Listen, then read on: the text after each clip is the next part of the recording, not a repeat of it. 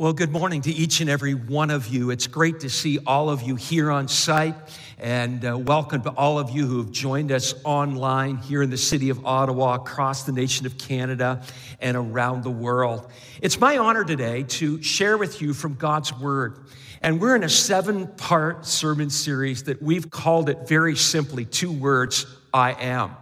We're taking seven Sundays to explore those seven great, incredible, sayings of Jesus. You might remember in message number one, we talked about where Jesus said, I am the bread of life. And then in message number two, we talked about where Jesus said, I am the light of the world. And then in message number three, last Sunday, we talked about where Jesus said, I am the door. Well, today, in message number four, I want to explore with you for just a few moments that great saying where Jesus said, I am the good shepherd. And I want to invite you to take your Bible and turn with me to John chapter 10. You might remember that the first shepherd in the Bible, the first one who was entrusted with the role of a, a shepherd that's mentioned in the book of Genesis, is Abel. And then you might remember that um, Abraham, he was a shepherd, and Jacob was a shepherd, and Isaac was a shepherd, and of course, David was a shepherd, the most common shepherd in the Old Testament. And sometimes when you think of a shepherd, you, you picture a shepherd holding a cuddly little sheep and just kind of, you know, enjoying baby sheep. But the truth is, to be a shepherd in those days was a lot of work. It took a lot of care, a lot of oversight. Sheep are, are dirty, and sheep are prone to wander, and sheep need to be led, and, and it's a lot of work. In fact, we learn in the Bible that God describes himself as a shepherd, and he compares us to being sheep. Now, let me fast forward and take you into first century, coming into the New Testament, because by the time you get to the first century, the, the, the role of a shepherd had lost its luster. In fact, they say that in the first century, the, the, the most common occupation, but the lowest level of occupation, was a, was a shepherd. And they would be out in the fields. And, and they say that shepherds in those days were known to not tell the truth. They lied a lot, they stole, and they would, they would drop their, their gloves at a moment. They were fighting kind of people. In fact, they, they weren't even given an opportunity to be a witness in, in, in court because they were shepherds and they were known to steal and they were known to lie and they were known to fight. And so it kind of lost its luster. I find it interesting and cool that Jesus redeemed the role of shepherd when he said, I am the good shepherd. And for a couple moments today, I want to share with you seven marks or seven characteristics that distinguishes Jesus from every other shepherd. And for each of these characteristics and for each of these marks, there's something that we can learn that can be applied to ourselves. So I want you to write this first characteristic in your notes, the first mark that distinguishes Jesus from every other shepherd. Number one is his character. His character. I want you to notice in verse number 11, and then again in verse number 14, Jesus said, I am the good shepherd. Jesus didn't just say that he was a shepherd, he said he was not just a good shepherd, he said, I am the good shepherd. It's almost like Jesus is in a category of his own. Now, when I think of the word good, I, I remember back in school, I mean, when you, you didn't do so well, they said you did poorly. And if you did okay, they said you did average. When you did pretty good, they said good. But if you really excelled, do you remember the word excellent? So when I when I read this, it almost sounds like, well, well, Jesus is the good shepherd, but is there a, the excellent shepherd. Now, let me show you this. In the, in the ancient Greek language, there are several words that are used to be translated good, but the Greek word that is used here actually means excellent. It actually means noble. It actually means marked by character. It actually means that it's, it's attractive, it's, it's influential, it's, it's appealing, it's, it's motivating. It's, it's almost like what you see on the outward is a display on the inward. It speaks of integrity and character and nobility. So when Jesus said, I am the good shepherd, he was saying, There's no one else like me. I'm excellent. I'm noble. I, I, what you see is who I am on the inside, and what I do is the display of who I am on the inside. It, it's a mark of, of, of, a characteristic of, of Him, a, an excellent, a good, a, a noble shepherd. I don't know about you, but I, I want to live a life of integrity, don't you? I want what you see is who I am. I don't want to be different on Sunday and different on Monday. I want who I am on the platform to be who I am on Monday morning. I, you see, integrity and character is who you are when no one else is looking. And I want to challenge us today, just like Jesus when he said, I am the good shepherd, that, that we would be people of, of character, we would be people of integrity. But then there's number two. I want to I want to take you to the second characteristic that distinguishes Jesus from all other shepherds. Number two, his courage. And we're about to see that the courage of Jesus was, was so sacrificial. And, and, and in fact, in verse number 11, it says, The good shepherd lays down his life for the sheep. And then again in verse 15, and then again in verse 17, and then again in verse 18, it says the same thing I lay down my life for the sheep. Now, you're right, remember last Sunday, we talked about the sheep pen. And I shared with you that a sheep pen in those days was rocks and high walls, and often it was a square or a rectangle and sometimes a circle, and, and it had one doorway or portal or entranceway. And there was no gate that opened, and there was no door that opened, because we learned last Sunday that the shepherd would be the door. The shepherd would lay down in the entranceway at night, and, and, and the shepherd would protect the sheep. So if a wolf or a bear or a thief or, or any kind of animal came, the, the shepherd would, would protect the sheep by lying at the door. But Jesus said, I'm the good shepherd. He said, I lay down my life for the sheep. And I'm told in those days a shepherd would be willing to sacrifice his life for the sheep. And, and Jesus said, I'm, I'm the good shepherd.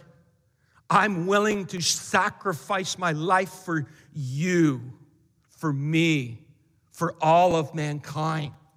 I want us to not miss it today that, that Jesus gave his life so that we might live. He died so that we might live. He gave his life on a cross. He gave the ultimate sacrifice. I, I'm going to die for you. I'm going to die for your sins. I, I, don't know about you, but I am so pumped and so glad that Jesus went to a cross for me and for you. Anybody glad today that Jesus paid the ultimate price and died for our sins? So, you know, church, when I apply that to you and me, it's like, wow, how can I compare to that sacrifice of courage? I mean, uh, give my life? I mean, he paid it all. He, he gave it all. He died so that I might live. But there are sacrifices that I can make and you can make for Jesus. We can sacrifice our time, we can sacrifice our talents.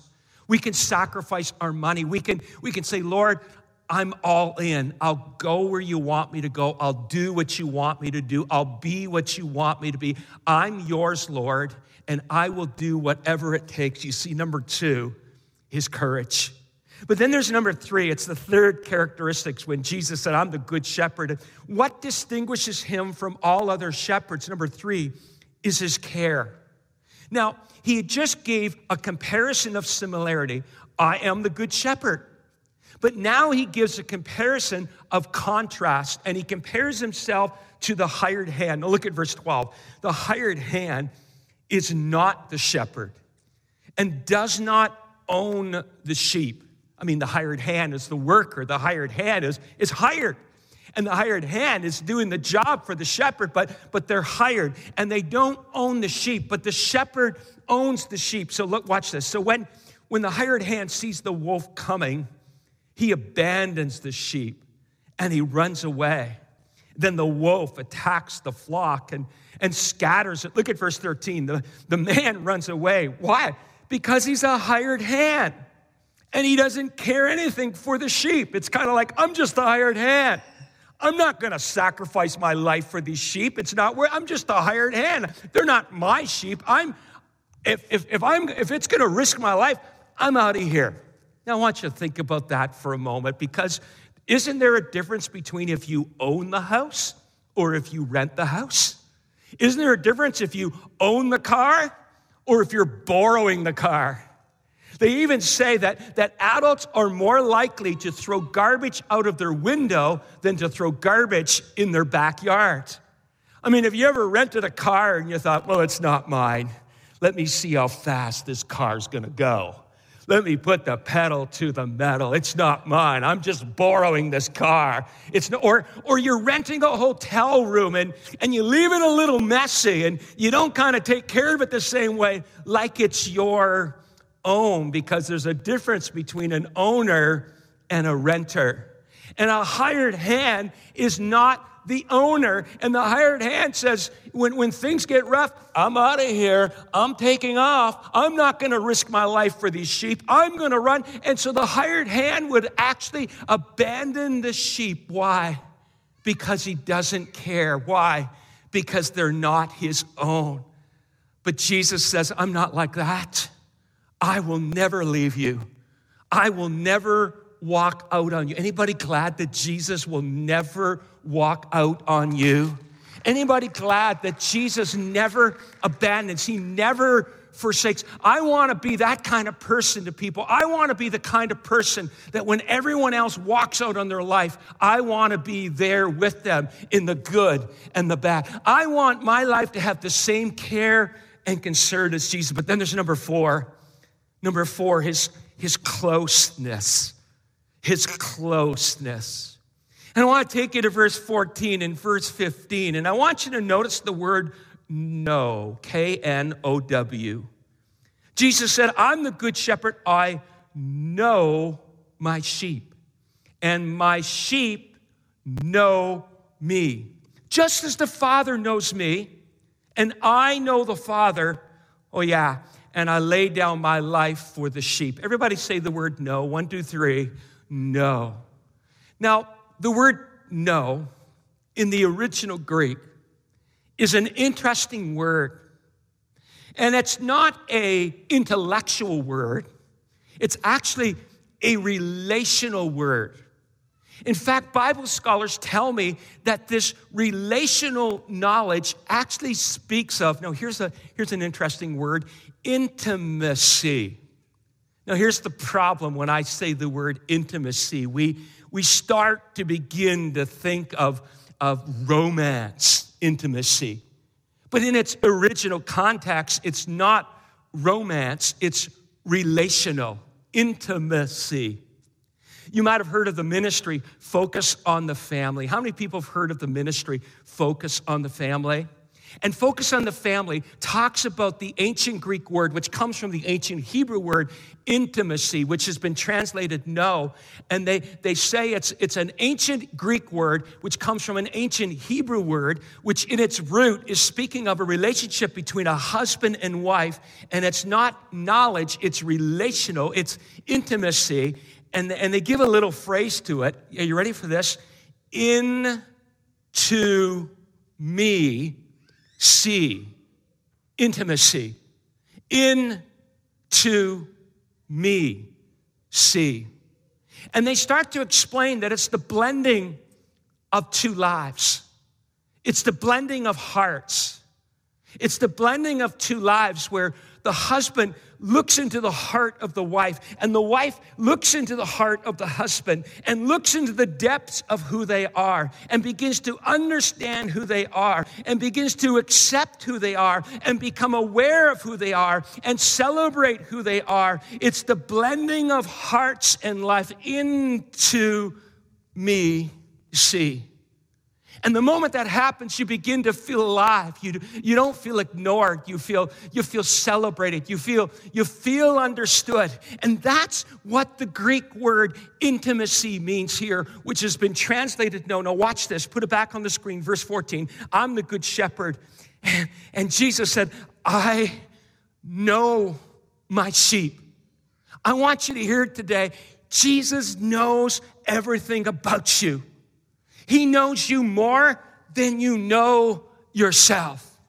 He knows your desires. He knows your needs. He knows your burdens. He knows your cares. He knows your worries. He knows your frustrations. He knows everything about you. And He gives you that invitation that you can know Him. I'm the good shepherd. I know my sheep, and my sheep know me. No, look at verse 15. Just as the Father knows me, I know the Father. Oh, friends, what Jesus is saying here, to the same way that the Son Jesus has intimacy with the Father, and in the same way Heavenly Father has intimacy with the Son, you and I can have the same degree of intimacy with Jesus Christ. Why? Because the Father knows the Son Jesus, and the Son Jesus knows the Father, God the Father, and Jesus knows us, and we can know Him into me see.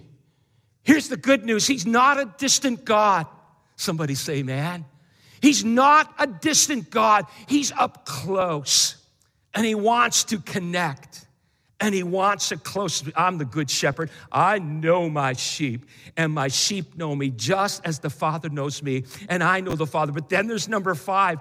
What, what else distinguishes Jesus from every other shepherd? Number five is His calling. Look at verse 16. I I have other sheep that are not of this sheep pen. Now, now a pen was a fold. And, and, and, and most Bible scholars believe what, what is Jesus referring to here? He's saying, I have other sheep than just you Jewish people. And who do they feel he's referring to? The Gentiles. Gentiles are non Jewish. And the Bible says that God so loved the world that he gave his only son I don't know about you, but I'm glad that Jesus came for everybody, whether you're Jewish or you're Gentile, whether you're white or you're black, whether you're born in Canada or born in Africa, whether you are male or whether you are female, whether you are rich or whether you are poor. Jesus came, come on, Woodvale, for every single person. And Jesus said here, I have other sheep that are not of this sheep pen. Now, now it's the last words of verse of, of, of, of the first part of verse 16 that grips my heart. I must bring them also. Don't miss the urgency. Don't miss the passion. It's like Jesus saying, I, I came for you, Jewish people, but I, I came for the Gentiles as well. I've got other sheep and I, I must, I must bring them in. You see, in the middle of a pandemic, it's kind of easy to get very focused on just us, just what we're walking through, just what we as a church are experiencing. But I pray that in the midst of this pandemic that we would not be inward focused, we would be outward focused. I'm believing that the best days for this church are the days ahead. I'm praying that you, you, as you're walking your streets, how many people are doing more walking than you've ever done before? Evelyn and I are. I'm telling you, I've walked by so many homes, down so many streets, and I've met so many neighbors, and I've got a whole bunch of new friends now of people that I didn't even know live by me because everybody's going walking. How many people know those people you walk by need Jesus as well?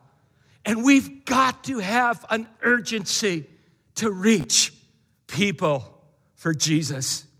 He said, I've got other sheep that are not of the sheep pen. I must bring them in also.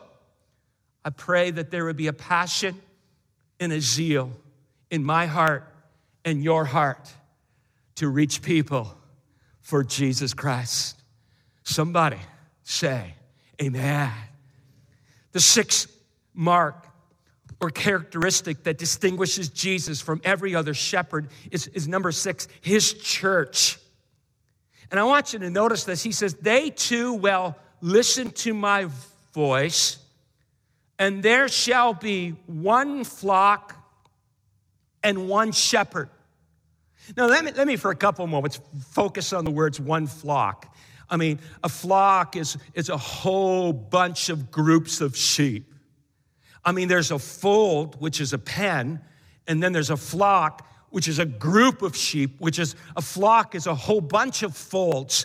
And, and I guess the truth is the kingdom of God is way bigger than Woodvale Pentecostal Church.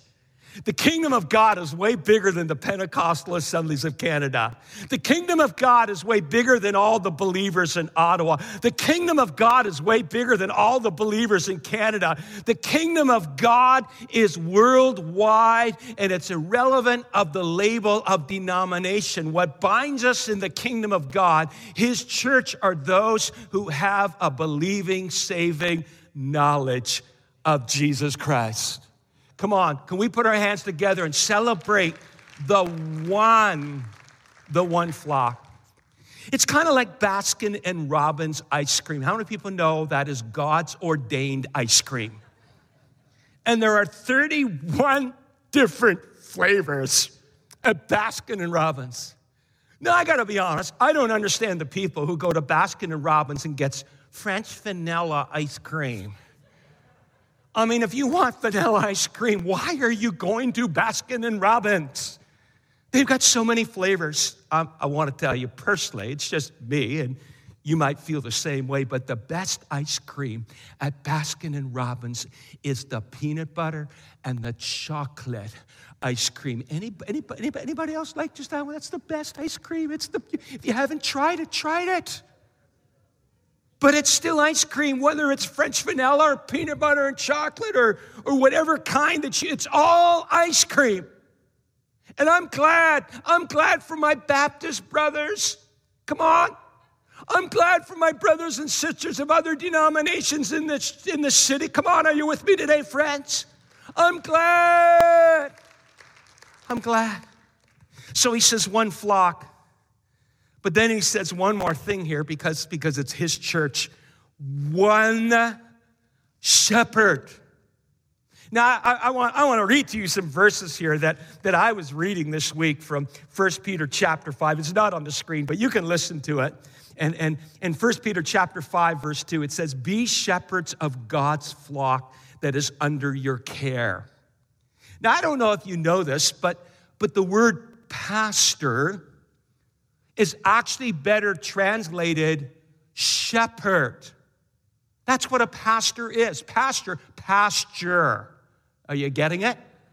And the Greek word that's been translated pastor in the Bible is the same Greek word that's translated shepherd. So I'm a shepherd. Now, watch this. Be shepherds of God's flock that is under your care watching over them. I, I, try to do that every single day.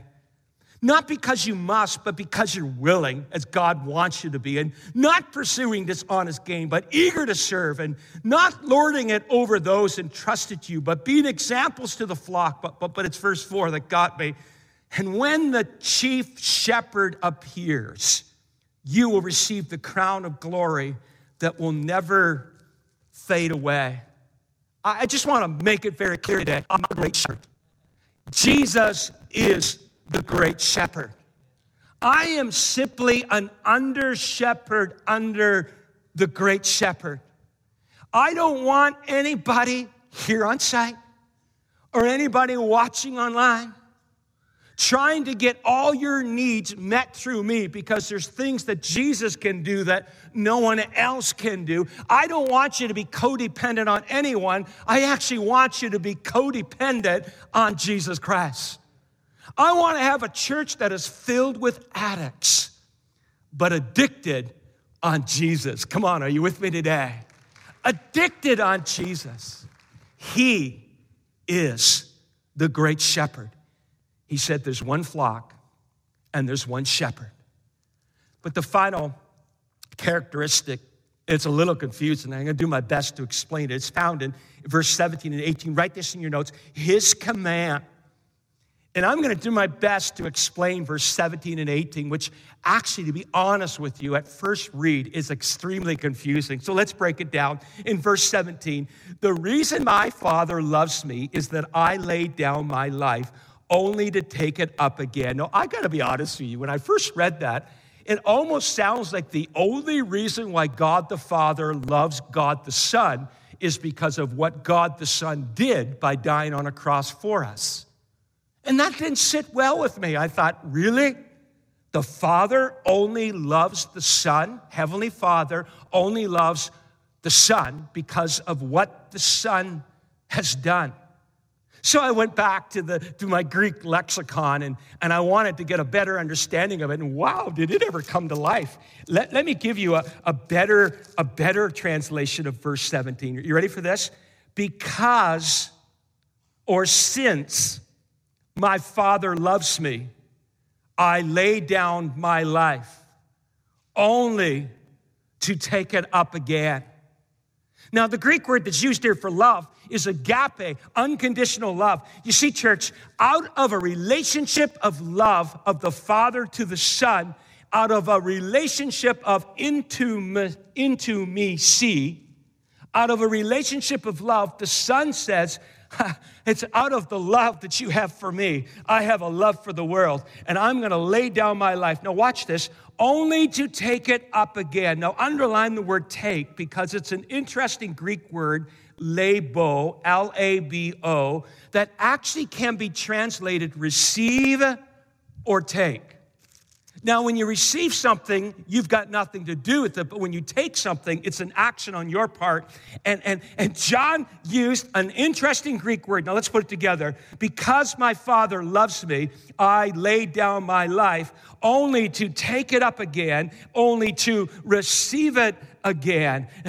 church, church, this is speaking of the crucifixion. And Jesus is saying here, because I have a love connection with the Father, out of relationship with the Father, I have a relationship with you. And because of that, I am going to lay down my life. And the Father's going to raise me back to life. But, but he's, I'm going to receive it, but I'm also going to be a part of this. I'm going to take it up again. Let's come to verse 18.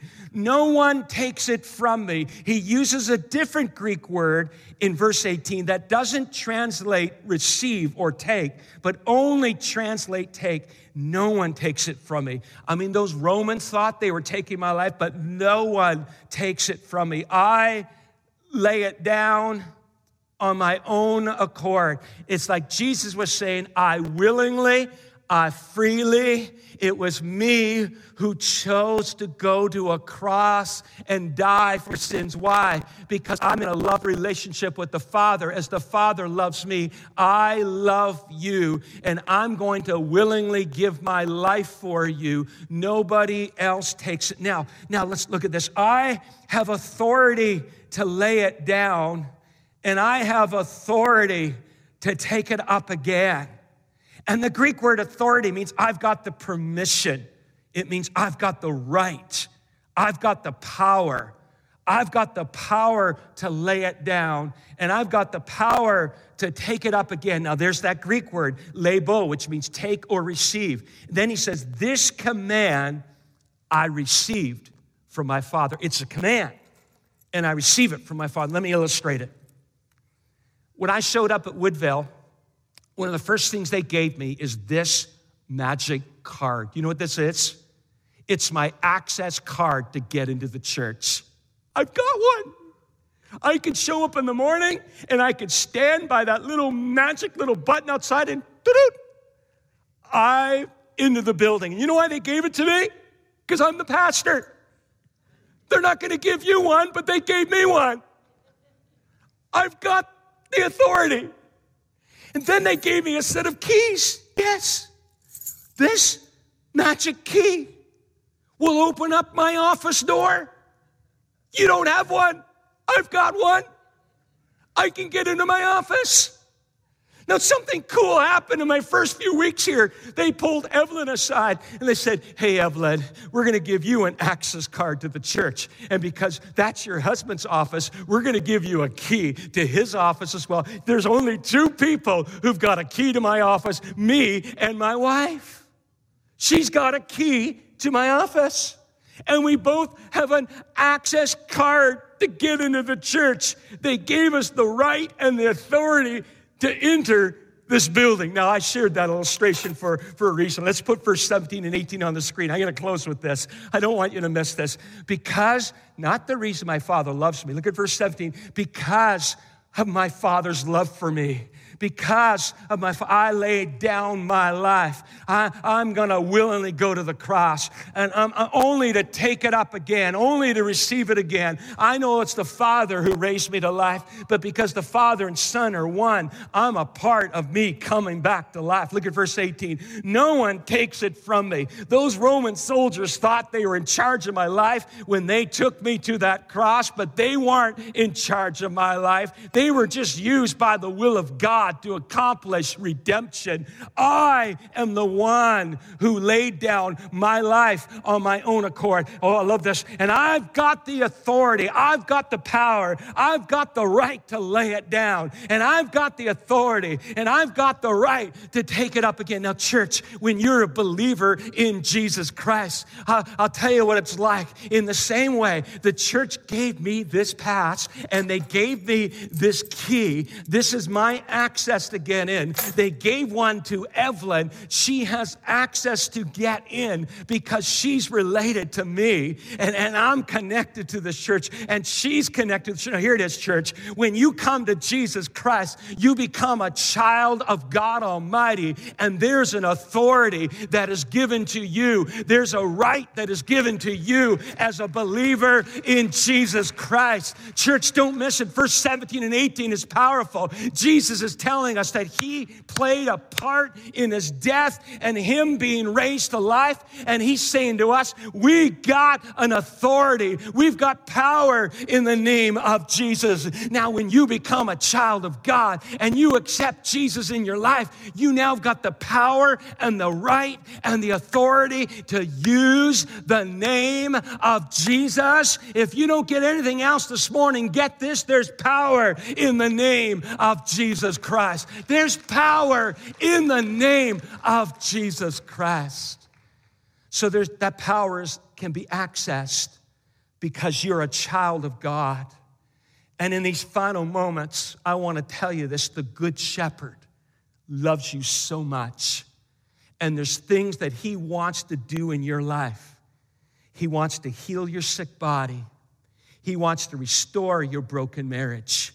He wants to move that mountain that's in your life. He wants to bring freedom. He's asking you to access the authority that's found in the name of Jesus. Could you put your hands together and celebrate? Come on, put your hands together and celebrate Jesus. I want the band to come up and I want to invite you to stand to your feet if you would. And we're together going to worship again in a powerful song that the worship band and team led in earlier called Graves. I don't know about you, but I'm pretty pumped that the grave is empty. Amen. I'm pretty pumped that Jesus is in a class of his own. He's the good shepherd. In the same way that a shepherd would lay down their life for the sheep, Jesus said, I'm laying down my life for you. And I believe in these final moments, there's things that Jesus wants to do in this place. How many people believe nothing is impossible with God? Come on, how many people believe nothing is impossible with God? I want us, as we worship in this song, to pray that Jesus would step into this service and bring what is dead back to life. Amen. That he would, he would take what is broken and put it back together. Amen. That He would take what is sick and bring healing in Jesus' name. Amen. We got people in our church that are walking through disease. Can we believe this morning that Jesus would be their healer in the name of the Lord? Amen. Can we believe today that, that, that the, the tumor of cancer would be broken and gone in the name of Jesus? We pray. Amen. Church, we've got the authority. These are just keys to this building, but there's power in the name of Jesus. So I want you to lift your voice together and say that beautiful name, Jesus. Can we say it together? One, two, three. Jesus. Come on, let's say it again. One, two, three. Jesus. One more time. One, two, three. Jesus. You're at home and you need a miracle from God. I want you to worship with us as we hear on site worship in the song. And let's believe that let's believe that the Jesus who laid down his life for us, the same Jesus who was a part of him being raised to life, would be the same Jesus that would step into this place and bring what is dead and bring it to life in the name of the Lord. I'll tell you why. Because he's the good shepherd.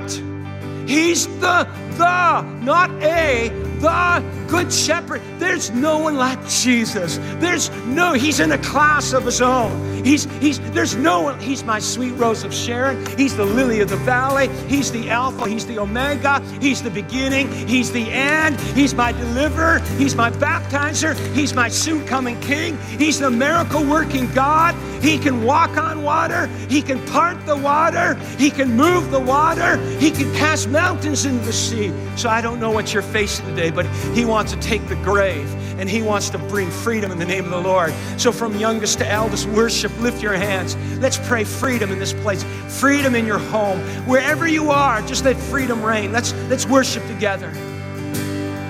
Oh, I've searched the world, but it couldn't fill me.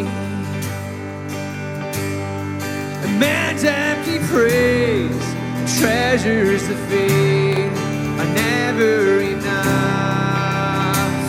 You came along, then you came along, and you put me back together. And every desire is now satisfied here in your love. Oh, there's